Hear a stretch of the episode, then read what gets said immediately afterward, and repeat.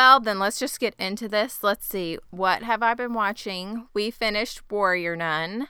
I looked at when they were thinking about a second season. Looks like COVID, per usual, has screwed up filming, and I don't know when they'll do a second season, but it has been renewed for one. Oh, we've also been watching Inside the World's Toughest Prisons on Netflix. And then I watched the Regé-Jean Page SNL episode. His scenes were very good. He's funny and he has a very beautiful singing voice and his monologue was was really funny. I watched the the driver's license sketch. I oh, thought that was pretty good. Yes. Oh my god, I didn't I didn't even know that song because I don't listen to songs. But yeah, that was a funny scene. I enjoyed it. I've been watching a lot because I don't know. Kids worked all weekend long, so I was here by myself. So one thing with the kids and I watched together, which is really not a kids thing, but mine are teens, is we watched the crime scene, the disappearance of Elisa Lam on mm. Netflix, the whole Cecil Hotel deal.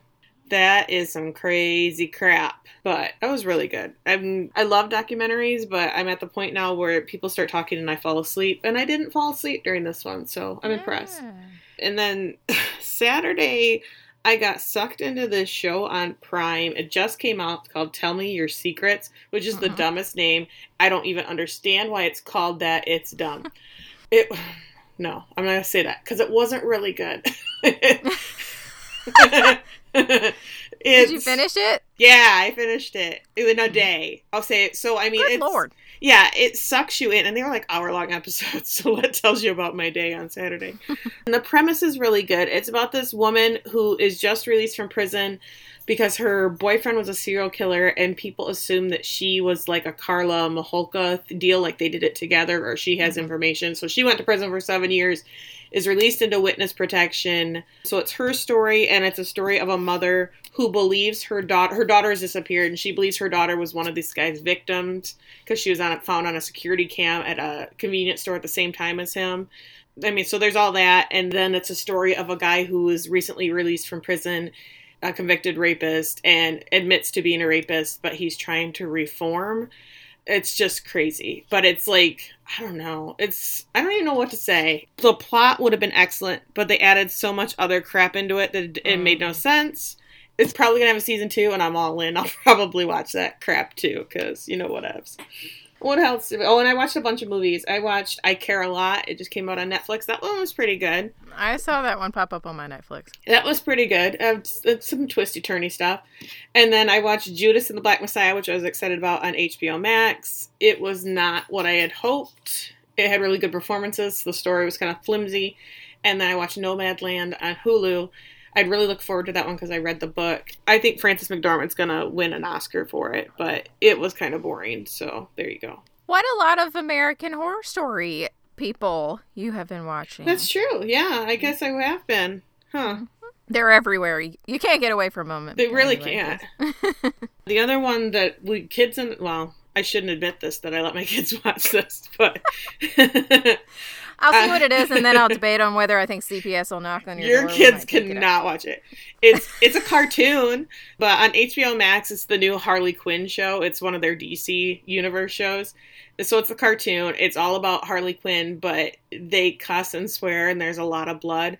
Like it's really weird to watch cartoon characters say the c word, like the "see you next Tuesday" word. It's it's weird.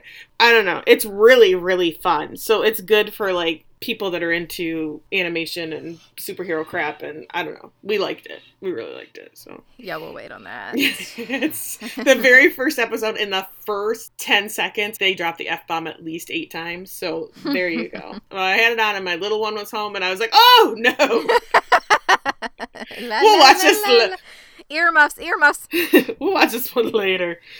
It's not like he hasn't heard that before, but there was also like some guy's knee got smashed in and stuff. Oh lord. So anyway, hi everybody. Welcome to That So Original podcast.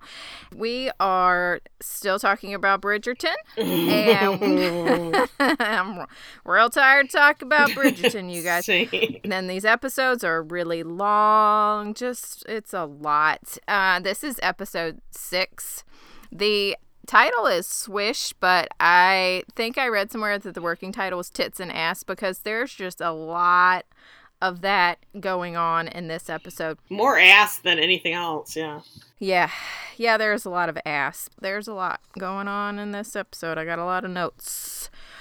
Take it away, Tiffany. Okay.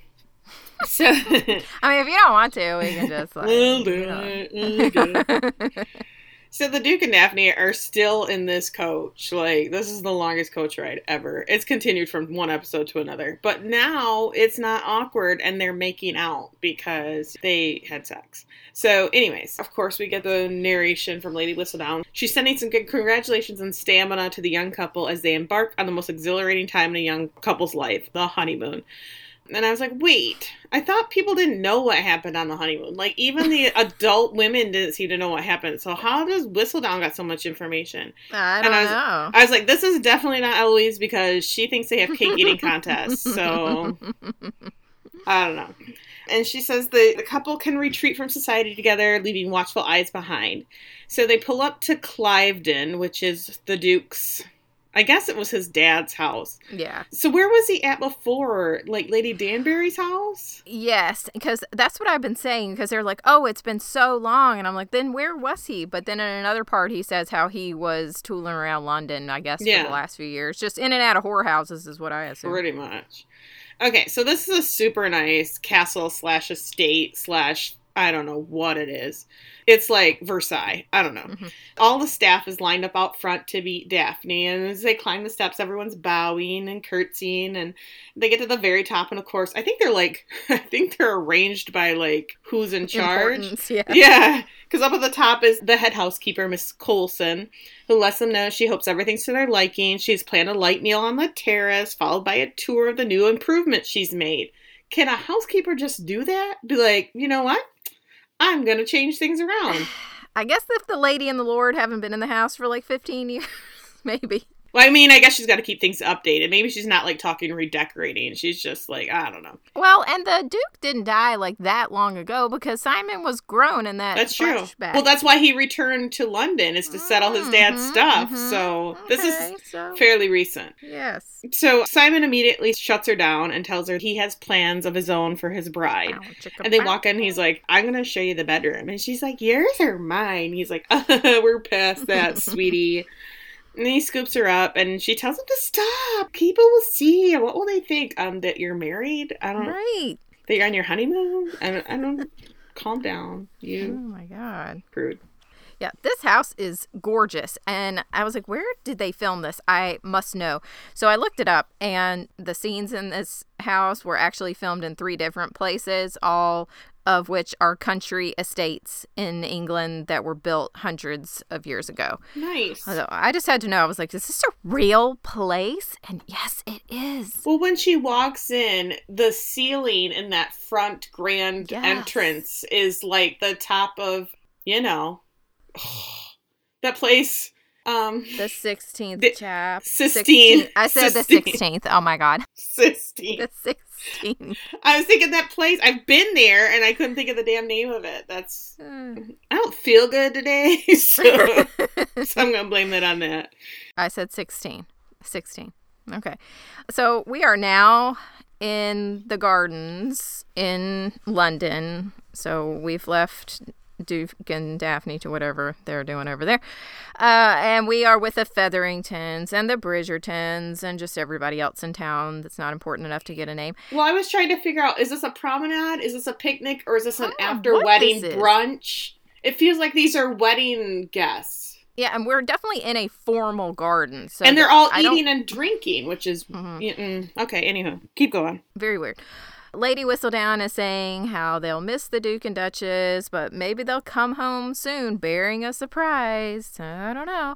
Colin and Marina are standing together, and Penelope is giving them the death glare, and Eloise is watching Penelope give them the death glare, and it's all super intense. And Hyacinth says to Mama B, she's like, I wonder what Daphne's doing right now. And Mama says, Oh, you know, probably Duchess stuff. And I was like, Yeah, Duchess stuff. I wrote getting dick down. Is that what we're calling sex, Mama? And then she says, You know, things that you'll need to know how to do, Eloise. Ugh, stop it. not the sex part, you know, playing pianoforte, obviously. And Eloise says something, blah, blah. I'm a woman. I'm strong. I don't need to get married. But I didn't write it down. I don't care. Anyway, she's very busy anyway because the queen has given her the job of figuring out who Whistledown is. Suddenly, Colin is banging on his glass and asking for everyone's attention, and good on him for not doing this in the middle mm-hmm. of the reception. He tells everyone that he has asked Marina to marry him, and she has said yes. Penelope looks like she is going to puke. Anthony is like, what? He look, he's completely shocked. Everyone applauds though, golf claps, and even Mama Feather and Lord Feather look happy. I'm like, she looks like she I is so relieved. Lady Feather is relieved as all get out. She's like, that's one down. Mama B is absolutely shell shocked. She did not know this was coming at all. And Anthony is like, Did you know about this? And she's like, People are looking, dear. Shut up and smile.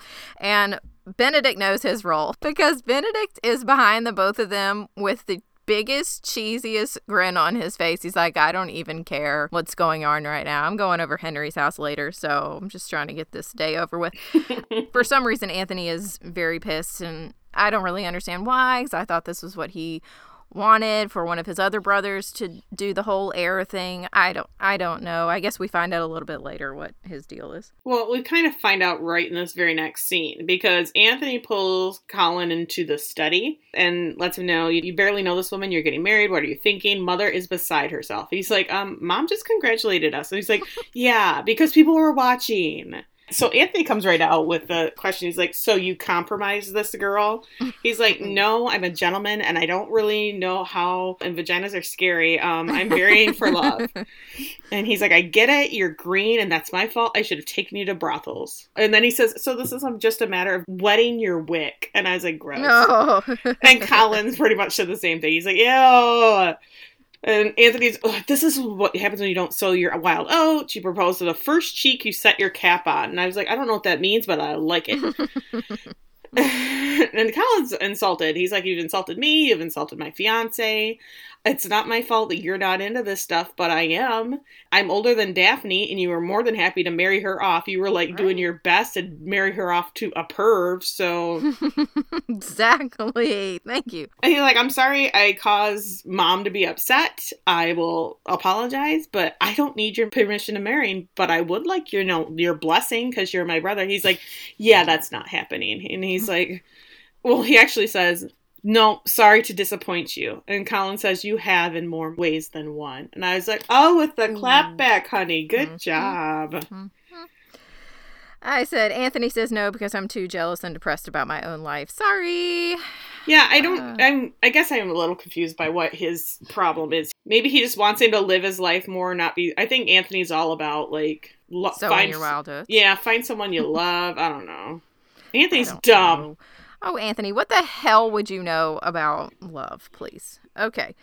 So at the Duke's place back again, and as expected, they're naked and in bed. That is what honeymoons are for, I guess. Daphne says, Now I know why all the moms don't tell their daughters about sex because they would just totes want to be doing it all day, every day. and then she says, Oh, I gotta go. And he's like, Um, where you live here? Like, where are you going?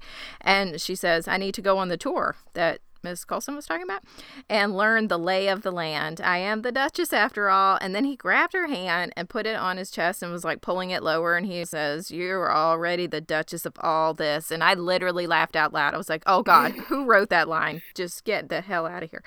She says, I need to make a good impression on the housekeeper because her mom told her that a woman is nothing without her housekeeper. So she gets up, leaves poor Simon all alone in bed, probably on the wet spot. After she leaves, Jeffries knocks on the door. He like walks right in. He Yeah, she has mhm. barely put her robe on. Yep. He He's seriously caught an eye of her ass as he walked in. It was like a knock and an enter. It was one of those things. It's like knock, I'm coming in. He tells the Duke that he's prepared the study for him to work, and the Duke's like, I'm on my honeymoon. God. And Jeffrey's like, Look, I don't get paid enough to take care of this shit, so come in here and do all this estate stuff, is what I called it. Yeah, because the steward has left the books in disarray. Mhm. Oh, anyway. So Daphne's on this tour with the housekeeper who is giving her the castle's history, which, you know, that's, I mean, that's nice. I mean, Mhm. she's got to do that. It was apparently built in 1706, a gift to an admiral from the queen for his military triumph. And Daphne's like, oh, yeah, I know all about that. My sister is a history buff. And the housekeeper's not amused. Like, she has planned this speech for months. God damn it. So, and then she said, well, here we are in the morning room where the former Duchess took her morning tea. And Daphne says, yeah, my mom told me that I should probably invite, the vicar should be the first person I invite over. And the housekeeper is once again not amused. And then she's like, well, I'm look, really looking forward to hosting our first ball after the close of the London season. And I was like, how? When the roads aren't safe at night, how would anyone get there? Are they staying the night? So confusing. They walk into some room, and Daphne's like, yeah, this is the very first room I'm going to redecorate. And the housekeeper's like, what? I just redid this room. No, she doesn't say that, but that's what's on her face. Like, what do you mean? And then she tells her, Well, there's a fair this weekend. I've already offered patronage on your behalf. So she's pretty much accepted that they're going to be there. And Daphne says, Great. Give the servants some time off to go to the fair as well. And the housekeeper's like, What? We we time off, we don't do that. We have too much work to do. The Duke find this woman. I know this girl that's like, Oh. So and then they're walking, and Daphne sees a picture of Simon's mom. It's huge. It's like bigger than my house up on the wall, and she's beautiful. And Daphne's staring at it. And the housekeeper says, "Yes, she was the thoughtful and proper, the perfect Duchess." Hint, hint. Get your shit together. Yeah. And then she gives Daphne the dirtiest look. Daphne is completely oblivious because she's just staring at the picture, like, "Oh, that's my man's mom." Oh. and then the housekeeper's like, "Right this way," and she's like, "Okay." And now this room is the nursery, and it's all set up already for a baby. It's got a rocking horse, it's got a crib, it's got a bassinet, it's the whole deal. And Daphne gets sad and says, "Okay, let's just keep moving because we're not going to dwell on that. My dreams are shattered." I know. So later at dinner, Daphne is sitting on one end of the table for 40 with food for at least that many, I swear. And Simon walks in and he says, Wow, are we expecting royalty? And apparently, the former Duke preferred a formal table. And Simon says, Okay, whatever. Plops down in the chair on the opposite end of the table. And Daphne's telling him how great the tour was. The gardens here are so lovely. And Simon's just staring at her. And she says, Is something wrong? And he just laughs and says, Well, you're so far away. So she grabs her plate and her glass of wine. And Simon grabs a chair and she just moves herself right next to him. And for some reason, at that moment, Miss Colson pops her head in and she just looks so annoyed. And I don't really know why, but Because it's not proper. because it's not right. It's not how it used to be, I guess, is what it comes down to. Daphne is telling Simon about how she wants to redecorate some of the rooms, but of course, she wanted to run it by him first. Not Miss Colson, who's running the show, run it by Simon, who doesn't give a shit. But I thought that was really nice, though, that she ran it by him first. Like, Well, I guess she does not know. she doesn't know. know. Yeah, yeah, she doesn't Yeah. know about his childhood. She says, Well, you must have some fond memories or sentimental attachments. And he just drinks his wine silently, like, No, not really. I don't really care what you do. Decorate the walls with pink flamingos, you know, for all I care, whatever. And he says, You also don't need to dress so formally here. And I guess by formally, he means these elbow length gloves, which she always seems to wear and he likes to take off. And then he starts kissing her hand, and staff is like, Uh, should we leave? Or like, what? Instead, Simon and Daphne decide to leave. They go outside and they're going to do it in the garden, I guess. And they're undressing and starts raining and thundering. And they laugh because, I don't know, storms are hilarious, I guess. and they run to some giant outbuilding. And then he's rubbing on her. And he's like, You like that? She's like, yeah. And he's like, what do you want? And she says, I want you. And I was like, oh my God, I could have written this. It is so predictable and mm-hmm. just, it's so stupid. So anyway, they're doing it and he pulls out and she's finally caught on to this, I guess, because she asks him if it hurts. And he's like, oh, no, no, it's great.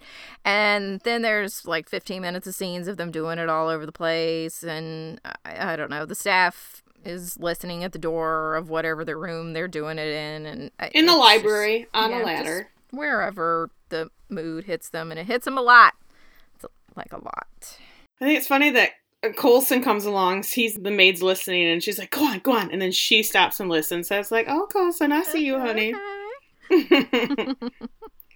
So then, sometime later, Rose is brushing Daphne's hair, and it's all tangled from their sex adventures. Yeah, yeah, yeah. And Daphne's saying she didn't even know it was possible because he can't have children, so she assumed he apparently couldn't get it up. I don't know what she assumed, but she didn't think sex was going to become a thing. She didn't know what sex was, but she didn't think it was going to be, be anything. yeah, right. Rose says, You thought he wouldn't be able to cause such difficult entanglements.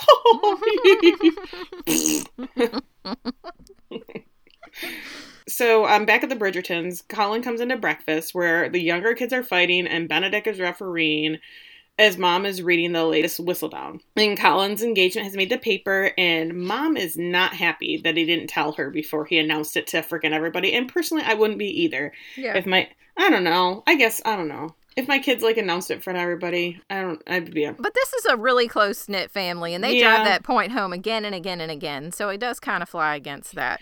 And for him not to even mention, hey, by the way, I'm going to propose. Right. I guess I can see that. And he says, I don't know why it should be surprising. I've been courting Marina all season. You just didn't notice because you were obsessed with Daphne. I was like, oh, yeah, Colin's got those comebacks every time. Mom says, Well, it's just happening so quickly. And she wasn't prepared to have another child leave the nest so soon. And I was like, Oh, oh Mama B. Oh, That's what it was. Uh, I was like, Don't worry, Mama. You're going to still have Eloise around, probably forever. So Yeah, and the other ones are only like 12. Yeah, you got some time. Young. That littlest boy can't be more than 10. So Yeah, there's a forgot about him. And then there's the one we never see. So Yeah. But she's on IMDb, so apparently she comes back at some point. Oh, okay. All right, great. So at the Feather House now, Marina and the two other sisters are in the parlor talking about Colin, and Penelope is listening in the doorway. And Marina saying how she's sure Colin will introduce them to his friends and how this is going to change all of their lives. And Penelope walks in and says, Yeah, especially Colin's. She goes to sit down on a couch, and Marina follows her over there. And she's trying to talk to Penelope about how she respects her and how she thinks of her as a good friend and how she thanks her for all the comfort she's given her. And Penelope says, You mean how quiet I've been? And Marina says, It hurts me how little you think of me. I hope you don't regret our friendship. And Penelope says, Look, I would never bring scandal on you or our family, but I'm not going to be cool with you lying to my friend. And Marina says she wants them to be friends and for her to be happy for her. And before that conversation can go any further, Mama Feather comes in to tell Marina it's time to go to Modiste for her trousseau. You know, whatever that is. Bed sheets. The bed sheets. Or... it's not. I, I, don't know. I think it's her lingerie. I think it's her lingerie. I think it's her wardrobe. yeah, and her like, like I don't. Yeah, whatever. So after she leaves, the sisters are talking Philippa says, Oh, she's so lucky. I bet they will make a beautiful baby. And Prudence says, He's not the father, you dunderhead. And then they laugh because they are so goofy. And Penelope, she does not think it's funny. She's made a fool of him already. And they're like, Wow, you're no fun anymore. And Penelope says, Was I ever? And I was like, Not really, Penelope. That's a good not, never. Not, I don't think you were no, ever fun. No. I'm glad you brought that up. Good point. Answer's no so back at Modiste, because apparently everybody goes there on the same freaking day, Eloise is there with her mom because Mama B has decided that she needs to start lowering her skirts and taking away these bows and collars that are up to her neckline. So apparently, you get to a certain age, you show boobs but not ankle. Mm-hmm. So mm-hmm. that's where we're at. And Eloise says, Yay, great. Now I'm going to look like every other lady, uh, only less graceful and more bad tempered. We get it, Eloise. Yep. You're you're a pain. Mm-hmm. So Feather Mama walks in with Marina and says, Oh, isn't it wonderful, Mrs. Bridgerton, that Lady Bridgerton, that it, our families will be joined together forever? And Mama's like, Yeah, it's going to be great. so excited. Genevieve, is that the dressmaker lady? Yes, and I also wanted to say that my Netflix caption said strained chuckle from Mama B. um, so Genevieve, dressmaker, takes Mama Feather aside and says, um, here's the problem. You haven't paid your bill, so you're not getting anything else from me. I'm not making shit for you until you pay your bills. And Feather Mom says, Well, everything will be paid once you make her wedding gown and her trousseau. And Genevieve's like, uh, nope, that's not how this works. If you prefer, you may take your business to a dressmaker across town, meaning not the super fancy one that everybody mm-hmm. in society uses. Marina pops her little head in and says, Madame de Croix, you have such a unique accent. Where in France are you from? And then immediately goes into French and says, My mom was French, and I'm not fooled by your accent. I would hate the ladies in town to figure out you're a liar. And then she looks at her in, in English says, I think she'll make the dresses now, right? And Genevieve's like, okay, I guess so. And Feather Mama's like, respect, I see you. Yes. I see you being a bitch. I get it. Mama Feather is like, yes, my girl. So, damn, Marina is devious, but I She is. It. I don't know if I like her if I don't. I like how she mm-hmm. stands up for herself, but I don't know yes. if I like her. Yeah, yeah. Okay, so we're at the fair now. The fair that Daphne wanted all the staff to go to, and there are pigs here. How fun! And Simon and Daphne are standing beside this pig corral, and Daphne asks this guy next to her what the winner gets, and he says they get slaughtered, duh. And she turns to Simon like, um, I, I don't think that sounds like a prize. And he just laughed. But apparently, Daphne is the judge of this contest, and she doesn't want to pick one of the pigs, so she doesn't want them to get slaughtered. So she just says it's a tie between all three pigs. They're all just so great. They all win, and none should be slaughtered, and more golf claps. And Miss Colson is on the other side of the ring with her permanent judging you face. And now Daphne and Simon are walking around the fair, and some guy, farmer, comes over and he tells them how the harvests on the farm have been poor. Now that the rent has tripled, they can hardly afford to put food on the table. Simon says, I didn't know that rent had tripled, and I'll figure out something to do about this. And Daphne says, "Thanks for letting us know. We'll we'll get on that right away." And now there's a crying kid because we got to kind of drive the point home that Daphne really loves kids and she's great with kids and here's a kid running over to Daphne and she picks up this child like she owns it now. Uh, the child's mother runs over and she's 800 months pregnant and Daphne's like, "Oh, okay. Well, here's your kid back." But just so everyone saw that, this child ran to me and loves me. Children love me. So, Duke and Daphne are walking back home. I guess they left their carriage somewhere. Maybe it broke a wheel. Who knows? And she asks if there's anything they can do about the farmer's rent. And totally off topic, I hope it didn't pain you too much to see me with those children. He says, I thought only of you. And she says, Well, funny enough, when I'm around children, I forget about my concerns. Simon says, You're a natural. And she's like, Well, I do have a hundred brothers and sisters, which, yeah.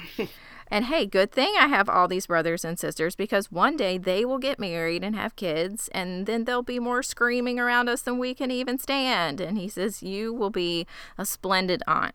And he says that he's so pleased that she's okay with their marriage and the whole no kids thing. And she says, Yep, I have all I want right here. And then they have sex in the field, which I mean, they don't actually show that. I'm just assuming that's what happened. Yeah, I'm sure that's what's mm-hmm. coming next. Yeah. So we are at the Feathertons, and they are preparing for dinner with the Bridgertons. So Marina is coming down the stairs and they're practicing her entrance. And she comes down and Mama Feather tells her to swish in her dress. Hey, look, that's the title. Hey. It's the only time it's mentioned. That's I don't know what else it means. Three seconds, yeah.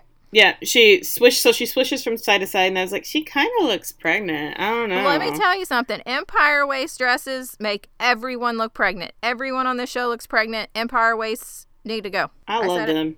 I, I love them. Mm-mm. Mama says, well, she's going to push for a swift wedding, and Penelope snorts, and they all look at her like, what? She says, well, I find your plan wanting. Deceiving Colin is one thing, but his mom she's shrewd and she's had eight kids. She knows when she's being managed and she's going to know when somebody's knocked up. She ain't stupid. Mm-hmm. They are very lucky that Marina doesn't have any kind of morning sickness or uh, any kind of aversion, any kind of like hormonal acne. Like nothing is different about her except for the fact that she's carrying a baby. I, but I think she's further enough along that we are past that point. True, but she's been there for a while. I mean, I definitely thought she was showing in that swish thing, like you said. Like, yeah, I thought you could tell. But they keep saying how in six or seven months she's going to have a kid. So I've been thinking she's in her first trimester up to this point. Yeah, maybe. So at dinner, Mama B is trying to be polite. So she asks Marina what she liked to do when she lived in the country. And Marina says she liked riding. And she's like, Oh, Lady Bridgerton, I liked riding. And Mama tells her, Please call me Violet, which she had said earlier at the dressmakers, and I forgot to mm-hmm. mention it. Please call me Violet. And then she says, Oh, by the way, have you traveled beyond England? Because it's, it's Colin's dream to travel all over the world. And Mama Feather's like, I'm sensing a honeymoon in foreign parts. And she's like, Right, Anthony? And he's like, Yeah, I don't care. and she says, Well, if they choose to marry sooner rather than later, they can still enjoy the lovely weather we've been having. I was like, You were so bad at this. You're so, so bad at this. And Anthony says, Colin Young, I believe a lengthy engagement is in order. And Colin's like, oh, let's change the subject. Have you seen Marina's needlework? It puts my sisters to shame. Daphne's looks like a battlefield. And Mama Feather laughs, and everybody's like, why are you narking on Daphne? God, jerk. So after dinner, the Feather sisters are playing the pianoforte and singing. Is, are they singing? I don't think they're singing because it's horrid. I mean, I guess you could call that singing. It's the worst. It's the worst. And Penelope just cannot stand it. Colin gets up and walks out of the room and she follows him. They're out in this hallway and she's, which, I mean, they're only feet away from where everybody else is. And they're having this conversation, which seems really stupid.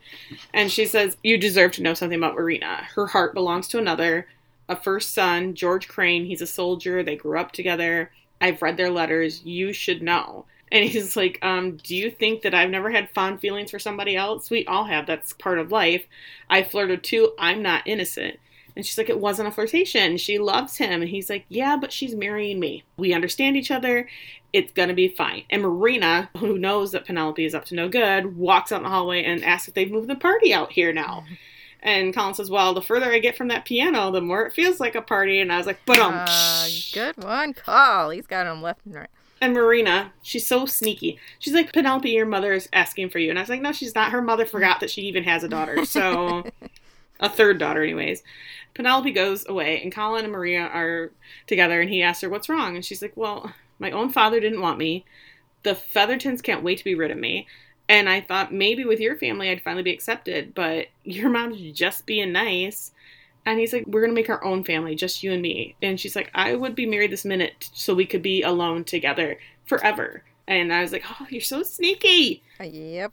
He's like, What if I told you there's a way? We could go to Scotland, Gretna Green? Greta Green? Mhm, I think Greta. It's got an N in, N in it, but I don't remember if it's pronounced that way. And he's like, if we go there, we can be married in days if we make it to the border. Anthony will be mad, but you know, once we get back, we'll smooth it over. It'll be fine. And he's looking at her like, you know, it's a pretty crazy idea. And she's like, I love it. Let's do it. Let's do it yesterday. Let's go.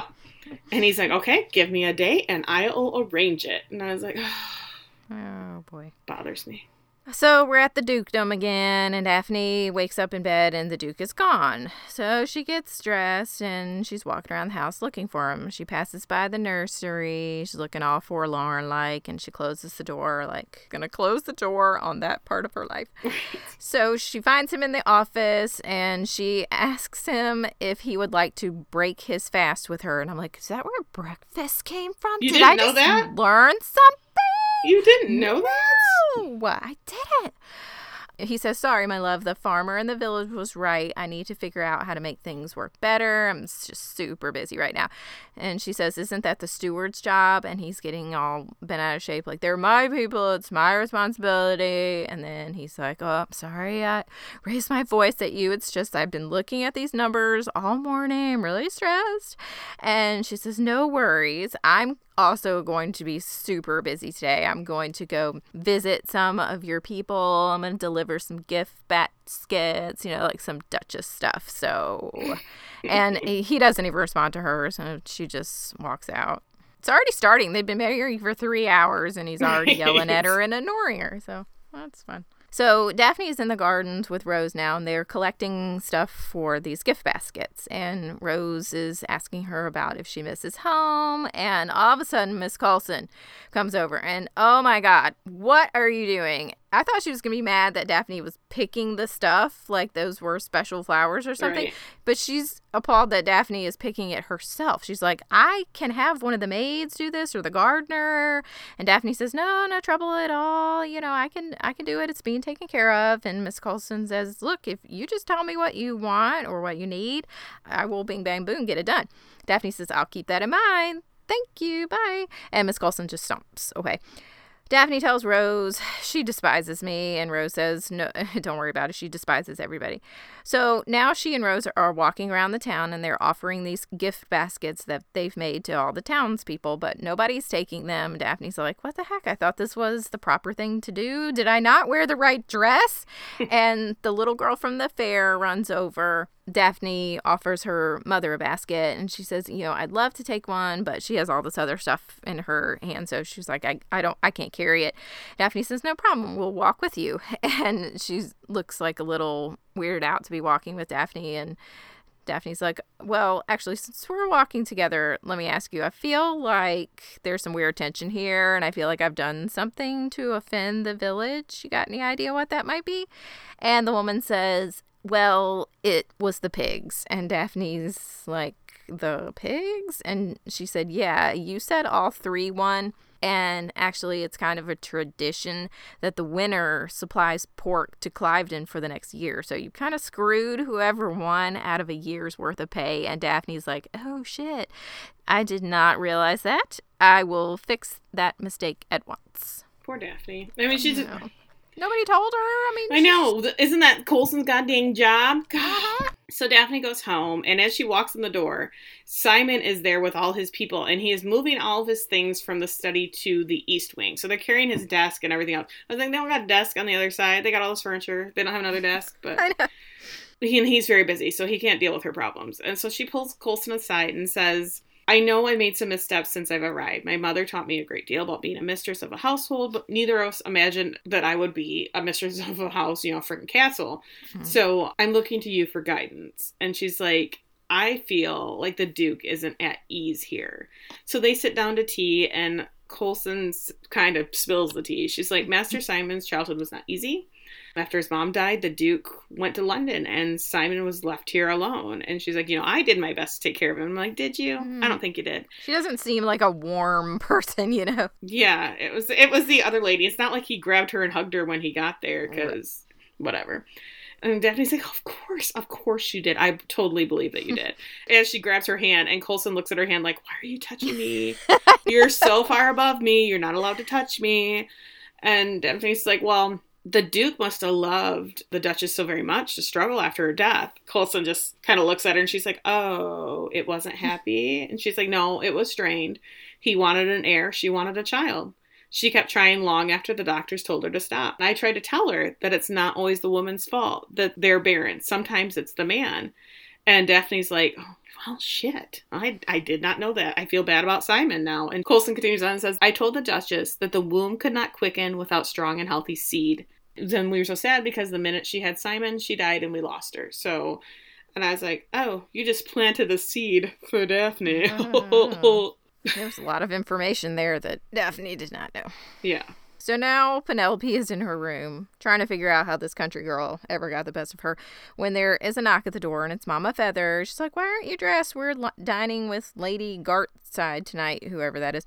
And Penelope fake coughs and she's like, Sorry, Mama, I'm just not feeling well. She reminded me of Karen from Mean Girls. Cough, cough, I'm sick. Boo, you whore. Can you see Mama Feather saying, Boo, you whore? I know. Mama Feather says, I should just bring you along with all that coughing and sputtering anyway, because this lady, Gartside, she's never invited us to dinner before, and now a day after the engagement, everybody's coming crawling to the feathers. But she doesn't. She just leaves. And Penelope sneaks out of her room. I'm like, why? There's nobody there. I guess she's trying to not be seen by the staff who don't give a shit what she does. She goes into Marina's room, and she's tearing everything up looking for, I don't know, something. Something she can use against her. She finds a packed bag, so that's a little curiosity. And she also finds all these letters, the ones from George, stuffed up under a dresser. Cut to Marina walking into her room, and there's Penelope. I'm like, that's really freaking creepy. Don't do that, Penelope. Mhm. Penelope hands her a letter, and Marina says, I've already read this, thanks. And Penelope says, Look at the signature on the bottom of this letter, and then on this one, they aren't the same. And Marina says, uh, So? Penelope says, So the last letter, the one where he broke your heart, it was a fake. This is great news. And Marina says, even if this is true, George still hasn't replied to my letters. He has still abandoned me, and I cannot wait around forever. Don't know if you've been looking at the tummy situation. It's getting serious. Colin wants me. Penelope says, I thought you loved George. And Marina says, I was a fool. This changes nothing. And then she lights the letters on fire with a candle. Penelope then asks her why she has a bag packed. And she's like, Tell me you're not going to Gretna Green or Greta Green, whatever. Gretna Green. Eh, that's right. It sounds more. Gretna? Yeah, yeah, I think Okay. so. Gretna Green. What are you going to do when Colin realizes he's not the father of this child? He's not dumb. And Marina says, I'm going to do nothing because he is a good and kind man and he's not going to turn me out on the street. Penelope just screams, But what about Colin? And finally, Marina realizes what is going on. She's like, Oh, ho, ho, ho. you love him. It all makes sense. Your objections, your meddling. You love Colin Bridgerton. and if I'm going to be the one to put the end to this infatuation, oh well, so be it. Your love is an unrequited fantasy. She's just, just this is her. This is her. whole- Hard. This is hard. It's hard. And then she says, Colin sees you as a sister. He sees me as a wife and a woman. Ah. And as a woman, I have to make difficult decisions for me and my child, even if they hurt your feelings. Oof. Penelope went full CSI though. Did you see that she had a paper that the mom and the housekeeper had practiced the signature Yes, on? yes, yes. Where did she find that? I don't know. I don't, I'm sure they didn't put it back with the letters like she'll I, never I would notice. think not. And how stupid are they that they kept that around? Like I that's know. dumb. Burn Dumb. that. She apparently went through the maids thing like Eloise did, like because these people have no privacy at these Oh, I because they're just servants. Ugh. So at Clyvedon, Simon's working late again, and Daphne comes in to check on him, see if he's ever going to come to bed. And he's like, I can't help it. These people don't rely on me. I shouldn't have stayed away so long. And she's like, Well, why did you? I had work to do, and there was this girl. She had a great right hook. so they start having sex on the desk. I said he distracts her with sex. Quit asking all these questions and just have sex with me. Yeah, and books and money just go clanging. I don't know why he had so much change on his desk. I think they're dollars. I don't know. And then his pull-out game is strong, so he grabs a tissue and then he says, oh, "We're gonna have to clean up for dinner." And Uh, Daphne is like, "Oh, I get it now."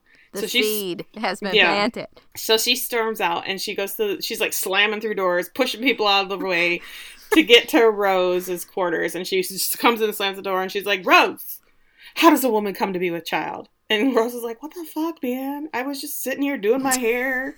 Like so weird, and she's like, "No embarrassment. Explain it to me precisely." And I was like, "How do you think Rose knows more than you do? Like, I know. because you're a servant, you know all the literal ins and outs. I mean, ugh, gross. And it's not like Rose is much older than her at all. I mean, No. she's maybe not even as old. She looks super young. But anyways, at dinner, they're now it's at dinner. I don't know if it's the next day. I don't freaking know. But they're back to sitting across the huge table again, one under the other. So they're not sitting by each other anymore. So I think this probably just show that there's like this space growing between them, this Mhm. whatever. And Simon's talking about work, and Daphne is seething. Like you could see the smoke coming out of her ears. She's so angry. They go to bed, and he's rubbing on her and stuff, and she's pretending to be asleep. Like I was like, oh, she's every woman ever. Like she's just on her side. She's like, I'm asleep. Don't touch me. and the next morning, because this is all very quick, the next morning they go to Daphne is standing in the rain with an umbrella because she's so sad. So sad. And she's crying. There's a farmer's there, like unloading pigs, and he's like, "Our fortunes have been restored because the Duke bought several cattle and rotated their crops." Whoa, great job. and where, oh, I don't know where the hell she's at because she tells the butler, "I wish to walk in the rain and cry and be really angry." She's probably just right at the front door of the. I think she is. She's like, "I will walk those four steps. Thank you." So later that evening, or maybe it's a week later, uh, we don't get time frame references around here. Daphne is in a room and she's staring at a painting of Simon's mom on the wall. And Simon comes in and asks her if she's ready for bed. Uh, so they go to the bedroom and they strip in record time. And she even takes her hair down for good measure. Is it her real hair? Is it a wig? We don't know. I don't know. It's terrible looking. Whatever. It's a terrible, it's a terrible wig. We don't know. He's on top as usual, but she's got a plan this time. So she flips him over onto his back, and now she's on top. And at first, he's into it, but then he kind of realizes that this is going to go where he does not want it to go. And he says, Wait, and uh oh, he comes inside of her. And she just stares him down, and he's like, Oh shit, for several reasons. She gets up, gets her little robe thing on, and he says, What did you do? She says, What did I do? And he stutters. Mm-hmm. and I was like, God, that just gets my heart every time. And she says, I hoped it wasn't true, but here we are. I think she thought he literally could not right. come inside of her. Like it's not possible. Like he has that's his ailment. Yeah, that's his problem. I mean, he's allergic. So he's allergic. he says, How could you? And she says, How could I? You lied to me. I trusted you more than anyone in the world, and you took advantage. So I saw an opportunity and I did the same. And he says, I told you I cannot give you children. She says, Cannot and will not are two entirely different things. And she's right. Mm-hmm. He says, I didn't lie. I thought you were prepared. I thought you understood how a child came to be. How the hell would she know? She didn't even literally know what sex was. Like, not at all about what it was. How is she going to know this? Anyway, she says, You took my future from me. You knew that my dream was to be a mother and have a family. He says, I was willing to die on that dueling field mm-hmm. than to mm-hmm. take that dream from you which is true. Mm-hmm. You were the one who insisted on this union. I'm like, they go back and forth, and I'm like, yes, good point. And then the other one says something, and I'm like, yeah, you know what? That's a good point, too. I was like, I don't know who signed him on it. Anyway, he says, You told me I was enough. Right out there in that field where we had sex, you said that you had all you wanted. She says, That was before I knew. Do you know I even felt pity for you? I felt sorry for you that you would never know what it was like to be a father. And he says, I never asked you for your pity. She said, I never asked for your betrayal. She says, You do not love me. You do not even know the meaning of the word. You don't lie to the one you love. You don't trick the one you love. You do not humiliate the one you love. There are a lot of things I don't know, but I know one thing, and that is not love. And I just have one thing really quickly to say about the scene. Actually, it's probably not very quick, but I'm just going to say it and then I want your opinion. Okay? Are you ready? Mm-hmm, mm-hmm. Okay. So I had heard about the scene and I had heard several things about the scene and about how people felt the scene was very problematic. Apparently, in the books, how the scene played out, Simon was drunk, passed out, Daphne got on top of him, started having sex with him before he really knew what was happening. Oh. So in the books, it is a really clear cut lack of consent to this sex. Right. It was very controversial even after the books came out, before they even talked about making this into a show. People were very unhappy, felt like this was a case of spousal rape. And uh, apparently, the writer did take that to heart in some later books dealing with things like that, but also tried to say that what consent looked like in 1813 is not right. what we feel like consent is in 2020. Back, right. you know, women women were literally property of their husbands. People owned other people. It's still a dangerous line to walk because we are presenting this in 2020. Yeah, to glorify it now yeah. of how to get a baby if you want a baby. So, a lot of people were really surprised that the scene even made it into the TV show, but since it's pretty integral to this whole argument about children and their brief estrangement they're going to have, there's really was no other way to frame it than to have this happen in some way, shape, or form. But a lot of viewers think there should have been a content warning before the episode, or the characters themselves should have said, oh, hey, that happened. Maybe I shouldn't have done that. You know, address it in some shape or form. Neither right. of those things happen. So what they did was instead of making it a no consent, he's drunk, he can't consent, what they turned it into was a removal of consent, which is still not consent, you know? Right. When he says wait, I mean, he could have said no, stop. It's the same message. So she didn't really have consent to continue. She knew it. She did it anyway. So I felt that it was problematic for me. So there you go.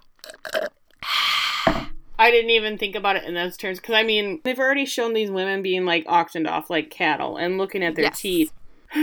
I don't want to say it's one, if they're going to do it to the women, they should be able to do it to the men. They shouldn't be able to do it to anybody. But it's also the 1800s. So Yes. you have to be able to tell a story because then people are come back and be like, well, it's not authentic for that time period. Like that wouldn't have happened. So I don't know. I can't imagine trying to write something from both perspectives of trying to keep it authentic and Mhm. and keep it not PC. That's probably not the right word that I want, but whatever. I don't know. I hadn't thought about it, so that's an interesting thingy. Okay, let's finish. Let's finish this sucker out. All right. So after the big stomp off, um, Simon is sitting on the bed like, bitches be cray. now we get the Lady Whistledown voiceover, so we know the episode is coming to a close. And she's saying, All is fair in love and war, but some battles leave no victors, only a trail of broken hearts. If the price we pay is worth the fight, the ones we love have the power to infect the greatest scars. Nothing is more fragile than the human heart. And underneath the voiceover, we get a bunch of flashes of scenes. We get Penn running out to the garden where Eloise comes to bitch on the swing and breaks down, and Eloise hugs her because she's just so tore up about Colin. And then the very next morning, the new Whistledown has come out. And in the new Whistledown, it says the bond between a man and woman is private, sacred, but I must tell you that a grave fraud is afoot. Then we see at the Bridgerton house that Colin comes downstairs where Mama B is fanning herself with the new Whistledown. It says, as if the Feathertons didn't have enough to be dealing with. And I was like, is that alluding to the dad's gambling problems? Ooh, I don't know. Miss Marina Thompson is with child, and she has been since the first day she arrived in our city. And Colin just drops his running away bag, like, oh crap. Oh. And then at the Feathertons, we see Marina coming down the stairs, and Mama F meets her at the bottom stairs, like, well, it's we're shit out of luck. We tried, we tried. Yeah. And then we flash back to um Simon and Daphne's, and Simon is still alone in the bed, just like, what the hell just happened? And Daphne has gone to another room to lay on a bed with her knees to her chest because she's trying to get to that sperm to that egg. Yeah. That's what she's, having- trying. She's, she's got that baby making juice in there, and she's not let it go. hmm Mhm. And Lady Whistledown tells us desperate times call for desperate measures, but she's willing to wage if there are some actions that people will think are beyond the pale. Perhaps she thought she had no other options, or perhaps she knows no shame. But I ask you, can the ends ever justify such wretched means? Talking about Marina. So hmm. here we are. Everybody's sad and heartbroken. So we know we're at the like the penultimate. We're at that part of the season where like we gotta wrap this shit up Yes. because we're coming to. There's only eight episodes, right? Yes, correct. Thank God. I know, right? But then there's going to be way more seasons, but we're never doing this again. Just throwing that out there. Mama B, I love you, but we're not doing this anymore. No, I mean, I might watch it. No, you know what? That's a lie. I, might, I I'm won't watch not it. I won't watch it. watch I'm going to tell you right now, I won't watch it. I'll read the synopsis online. Yes. Like I did with 13 Reason Why and a couple other shows. So Well, which is what I did with Tell Me Your Secrets because I had to know what it was about. There's so much extra crap though. Just if they had stayed with those main characters, but then they like, I mean, this woman goes to witness protection, and all of a sudden she's involved in a murder in this town she's moved to, and I was like, why? But why though? And then there's all this crap going on with like this halfway house for kids kind of deal. It's. I don't stupid. It's just so much stupid extra crap they didn't need to do. I bet you this would have made a really good movie. It didn't need to be a, like a 10 episode series or whatever it was. Yeah, I watched 10 episodes in one day. Judge me. Judge me. Look, if my children weren't in the house at all times, I would too. The middle one watched like the last four or five episodes with me. He kept going, I don't even know what's happening, but I'm watching this. And I was like, all right. Now I'm invested. I got Yeah, yeah, he's got to see the end. One thing I thought was kind of interesting is it stars that Lily Robb, Rabe, Mhm. however you want to say her name, and then her real life partner. His name is Hamish something. He's got a really fancy name, but he plays the guy that just got out of prison for being a rapist, and so he's kind of creepy and weird. And then she's like the main character. Thought that was interesting to play them off of each other. So I don't know how you do that with your real life person. Yeah, that would be awkward. So that's Bridgerton episode six. One thing we are going to really quickly talk about before we get into all of our places you can find us is our new iTunes review. Woot woot. And I don't know, I think we have an idea of who this may be, but we're going to keep her anonymity and we're just going to read the review. And this review is by our dear friend Harry Paratesticles. It reads I just finished listening to the top 10 and I now have 20 new shows on my list to watch. Yay! So thank you, Harry. Thank you. Uh, that was a five star review, by the way. we have the best reviews. They're like from Big Boner and Harry Pear Testicles. I feel like we've we've attracted a weird crowd, Uh, but I'm here for it. I'm here for it. we might have a certain you know, Clientele type like- of friend and yeah, and clientele that we attract.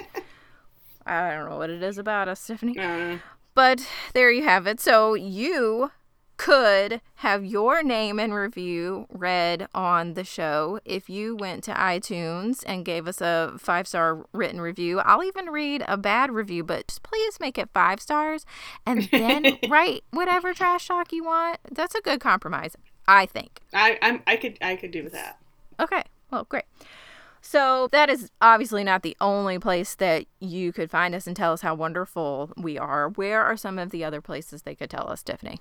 Well, if you like the Instagram or the Facebook, you can go That So Original Podcast. If you're more of a Twitter fan, you can go to That So Pod. If you just want to send an email, that's so original podcast at gmail.com. You can visit us on our actual webpage. Hey, we have a webpage at that's so original podcast.com. Um, we are on iTunes, we are on Stitcher, we are on Spotify, we are all the places. Look us up, leave us a review, leave us a message, send us an email, make a comment on Facebook. Yeah. We need to hear from you.